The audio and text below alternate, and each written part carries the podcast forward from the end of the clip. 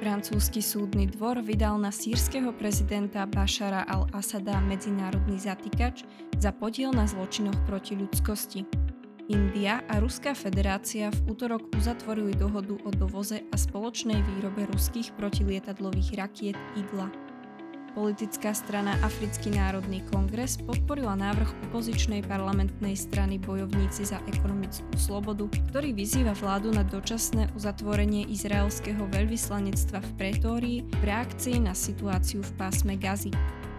V Jakarte sa konalo každoročné stretnutie ministrov obrany ASEANu, na ktorom diskutovali o vzrastajúcom napätí v mnohých regiónoch sveta. Na tieto a ďalšie novinky z uplynulého týždňa sa môžete tešiť v tejto epizóde podcastu Brief. Moje meno je Simona Nikoléniová a vy počúvate podcast Brief, týždenný prehľad aktuálneho diania vo svete bezpečnosti. Podcast Brief vzniká pod hlavičkou československého portálu o bezpečnosti Security Outlines. Teraz sa poďme pozrieť na to, čo sa v uplynulom týždni stalo.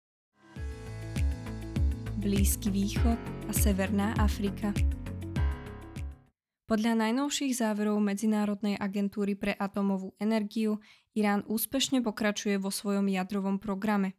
Zásoby uránu údajne dosahujú 22 násobok limitu jadrovej dohody a podľa expertov už nemôžu slúžiť iba na civilné účely.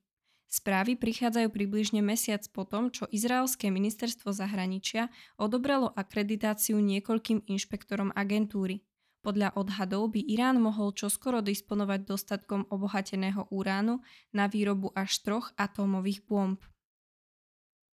Izraelské obranné sily vo štvrtok zverejnili dôkazy o prítomnosti tunelového systému a veľkého množstva zbraní pod nemocnicou Al-Shifa. Izrael predpokladá, že v tuneloch pod nemocnicou by sa mohlo nachádzať veliteľstvo Hamasu. Podľa hovorkyne izraelských ozbrojených síl Hamas aktívne pracuje na odstránení dôkazov o svojej činnosti. Najväčšia nemocnica v Gaze bola jedným z primárnych cieľov pozemnej operácie.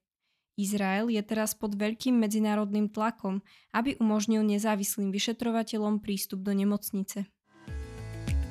Euroatlantický priestor Francúzsky súdny dvor vydal na sírskeho prezidenta Bašara al-Asada medzinárodný zatýkač za podiel na zločinoch proti ľudskosti. Je to prvýkrát v histórii, čo Francúzsko vydalo zatýkač na úradujúcu hlavu iného štátu. Očakáva sa, že Interpol bude nasledovať s vydaním tzv. Red Notice, čo je žiadosť bezpečnostným zložkám vo svete lokalizovať a zatknúť hľadanú osobu. Vydané boli aj ďalšie tri zatýkače na Asadovho brata a dvoch generálov sírskej armády. Od roku 2021 sudcovia vyšetrovali údajné použitie chemických zbraní sírskou vládou v roku 2013 na predmestí Damasku. Útok si vtedy vyžiadal vyše 1400 obetí. V pondelok prešiel kabinet britského premiéra veľkými výmenami. Rishi Sunak odvolal ministerku vnútra Suelu Braverman – Rezortu vnútra sa následne ujal predtým šéf britskej diplomacie James Cleverly. Veľký politický návrat urobil aj ex-premiér David Cameron, ktorý nahradil Cleverlyho na poste ministra zahraničných vecí. K výmenám došlo aj na ďalších ministerstvách a vnútrostranických pozíciách konzervatívcov. Bývalá ministerka Braverman sa stala terčom kritiky potom, čo ostro zautočila na londýnsku políciu kvôli nedostatočným zásahom proti propalestínskym demonstrantom. Južná Ázia India a Rusko v útorok uzatvorili dohodu o dovoze a spoločnej výrobe ruských protilietadlových rakiet Igla. Rokovania s ruským vývozcom Rosoboron Export sa zúčastnili indické štátne aj súkromné spoločnosti, ktorým bude umožnená domáca výroba rakiet. Dátum začatia produkcie zatiaľ známy nie je. Rusko je pre Indiu najväčším dodávateľom vojenského materiálu, napríklad útočných pušiek AK-203, stíhačiek SU-30 MKI alebo obrnených vozidiel. Obranné a vojenské vzťahy medzi štátmi zostávajú silné, a to aj napriek vojne na Ukrajine. V stredu uzatvoril Medzinárodný menový fond s pakistánskou vládou predbežnú dohodu o poskytnutí pôžičky 700 miliónov dolárov. Ide o záver prvej revízie záchranného balíčka, ktorý zahrania prostriedky vo výške 3 miliard dolárov. Predchádzalo tomu dvojtýžňové skúmanie splnenia podmienok pohotovostného programu prijatého v júli za účelom odvrátenia štátneho bankrotu. Pakistan sa dohodou zaviazal k prijatiu politických opatrení, ktoré podľa Medzinárodného menového fondu povedú k oživeniu ekonomiky krajiny. Postsovietský priestor Tisíce ukrajinských detí sú unášané z okupovaných území do Bieloruska. Od začiatku ruskej invázie na územie oficiálne podliehajúce Kievu bolo podľa dostupných informácií unesených niekoľko desiatok tisíc mladistvých vo veku od 6 do 17 rokov. Kremel však tieto zistenia zo strany americkej univerzity Yale popiera a pevne zastáva stanovisko, že ich konanie neporušuje žiadne normy, odmietajúc tak obvinenia z vojnových zločinov. Podstatná je tiež úzka prepojenosť medzi Moskvou a Minskom. Práve na území Bieloruska totiž prebieha reedukácia odnesených detí. Ruský prezident Vladimír Putin schválil nové obmedzenia pre ruské médiá pred prezidentskými voľbami konajúcimi sa v roku 2024. Hoci sa predpokladá, že v marci budúceho roka znovu po 24 rokoch vládnutia zvíťazí Vladimír Putin, oficiálne ešte svoju kandidatúru nepotvrdil. Hovorca Kremľa Dmitri Peskov vyhlásil počas rozhovoru v študentskej televízii, že verí, že Putin potvrdí kandidatúru pre ďalšie 6-ročné obdobie. Nové reštrikcie obmedzujú médiá v publikovaní informácií z vojenského prostredia a zakazujú využívanie tzv. blokovaných zdrojov, ktorými sú zahraničné stránky a sociálne siete. Subsaharská Afrika Juhoafrická strana Africký národný kongres podporila návrh opozičnej parlamentnej strany Bojovníci za ekonomickú slobodu, ktorý vyzýva vládu k dočasnému uzatvoreniu izraelského veľvyslanectva v Pretórii. Reaguje tak na situáciu v pásme Gazy, pričom Izrael obvinuje zo spáchania genocídy na miestnom obyvateľstve. Pokračovanie vzájomných diplomatických stykov podmienuje pristúpením Izraelu k mierovým rokovaniam s Hamasom. Prezident Ramaphosa tiež vyhlásil, že Juhoafrická republika podala na Medzinárodný trestný súd podnet na vyšetrenie izraelských vojnových zločinov v Gaze. Centrálna vláda v Mali získala kontrolu nad mestom Kidal, považovaným za baštu tuarekských povstalcov v uplynulom desaťročí. Malískej armáde mali podľa povstalcov mesto pomôcť dobiť členovia Wagnerovej skupiny. Vládnoca chunta však naďalej túto spoluprácu popiera. Severné územia krajiny majú pre centrálnu vládu strategický význam. Ich získanie spája s legitimitou súčasného režimu v očiach malískej verejnosti a spojeneckých vojenských vlád v Burkine Faso a v Nigeri. Západný Pacifik V indonéskej Džakarte sa konalo každoročné stretnutie ministrov obrany ASEANu, na ktorom diskutovali o vzrastajúcom napätí v mnohých regiónoch sveta. Medzi hlavné témy patril konflikt na Blízkom východe, vojna na Ukrajine aj bezpečnostné opatrenia v Mianmarsku. Ministri posilnili spoluprácu v oblastiach ako je humanitárna pomoc a kyberbezpečnosť a dohodli sa na urýchlenom vyjednávaní o kódexe správania v Juhočínskom mori. Konferencia sa konala bez predstaviteľa Mianmarska, ktorému bol vstup zakázaný na základe nedodržania 5-bodového mierového plánu. Organizácia Amnesty International upozornila na porušovanie ľudských práv a nedobrovoľné vysťahovanie 10 tisíc rodín vládou v Kambodži.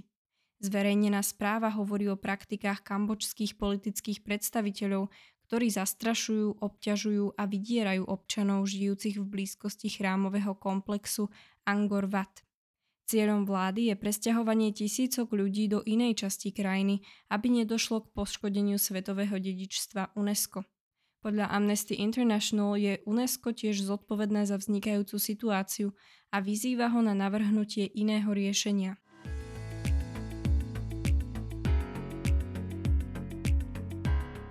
Nasleduje hlavná novinka tohto týždňa, tentokrát z oblasti kyberbezpečnosť.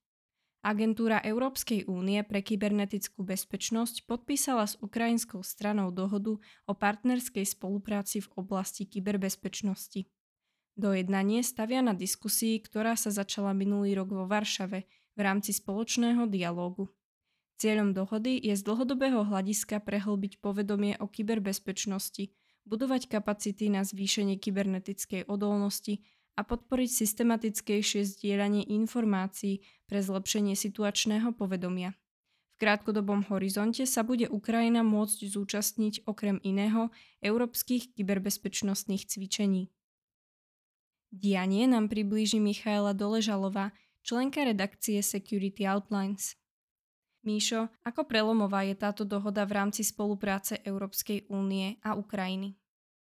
Dohoda o spolupráci je vlastně sama o sobě jen formalizováním obsahu dosavadních rozhovorů, které Evropská unie a Ukrajina na několika jednáních v minulosti vedly.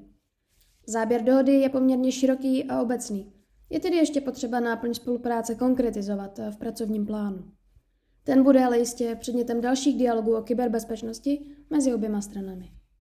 Nejedná sa teda skôr len o symbolickú dohodu? Určitě ne. Spolupráce mezi Evropskou unii a Ukrajinou v oblasti kyberbezpečnosti již pár let probíhá a právě podepsaná dohoda je poměrně důležitým milníkem v její formalizaci. Pro agenturu ENISA se navíc jedná o první takovou smlouvu se zemí mimo Evropskou unii. Ako doteraz prebiehali diskusie Únie a Ukrajiny v oblasti kyberbezpečnosti? První oficiální dialog o kyberbezpečnosti mezi Evropskou unii a Ukrajinou proběhl v červnu 2021 v Bruselu. Diskuze se tehdy zaměřila především na záležitosti, které se týkají koordinace a spolupráce v rámci kyberbezpečnosti na mezinárodních fórech, například při Organizaci spojených národů.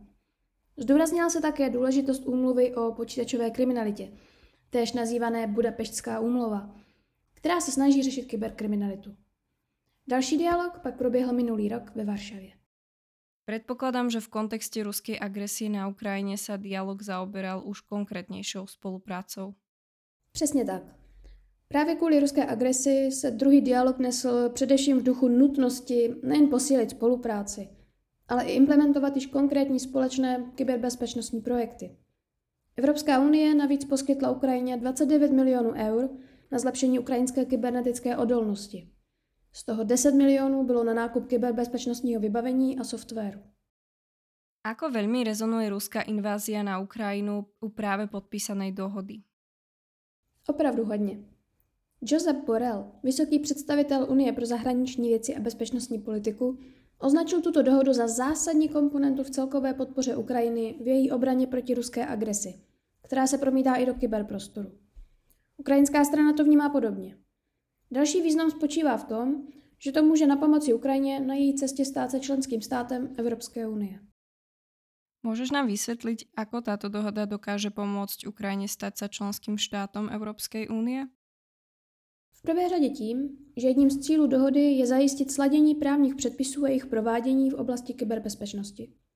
Příkladem může být nová směrnice o kyberbezpečnosti NIS 2, kterou musí členské státy sami začlenit do svých vnitrostátních právních předpisů. Ukrajina tak může rovnou při svých legislativních úpravách brát tuto směrnici v potaz. Čo z tejto dohody budú mať štáty Európskej únie? Zatiaľ to znie tak, že dohoda je zásadná primárne pre Ukrajinu. Je nutné si uvědomit, že aktuálně je Ukrajina prvořadým cílem kybernetických útoků ze strany Ruska a s ním sympatizujících skupin. Díky tomu má pravděpodobně nejrozsáhlejší komplexní pohled na ruské kybernetické i vlivové operace. Jelikož jsou cílem těchto útoků i Evropská unie a její členské státy, je pochopitelné, že výměna informací je žádoucí a vlastně i velmi potřebná. Hlubší spolupráce s Ukrajinou je tedy výhodná pro obě strany. A aktuálně podepsaná dohoda je jen dalším krokem v jejím prohlubování. Míšo, vďaka za tvoj čas a maj pekný zvyšok dňa. Já děkuji. A našim posluchačům přeji hezký začátek nového týdne. To bol prehľad noviniek z uplynulého týždňa. My sa na vás budeme tešiť aj budúci pondelok. Aby vám ani ďalšia epizóda neunikla, začnite tento podcast odoberať a sledujte sociálne siete Security Outlines, kde vás o nej budeme informovať. Do počutia.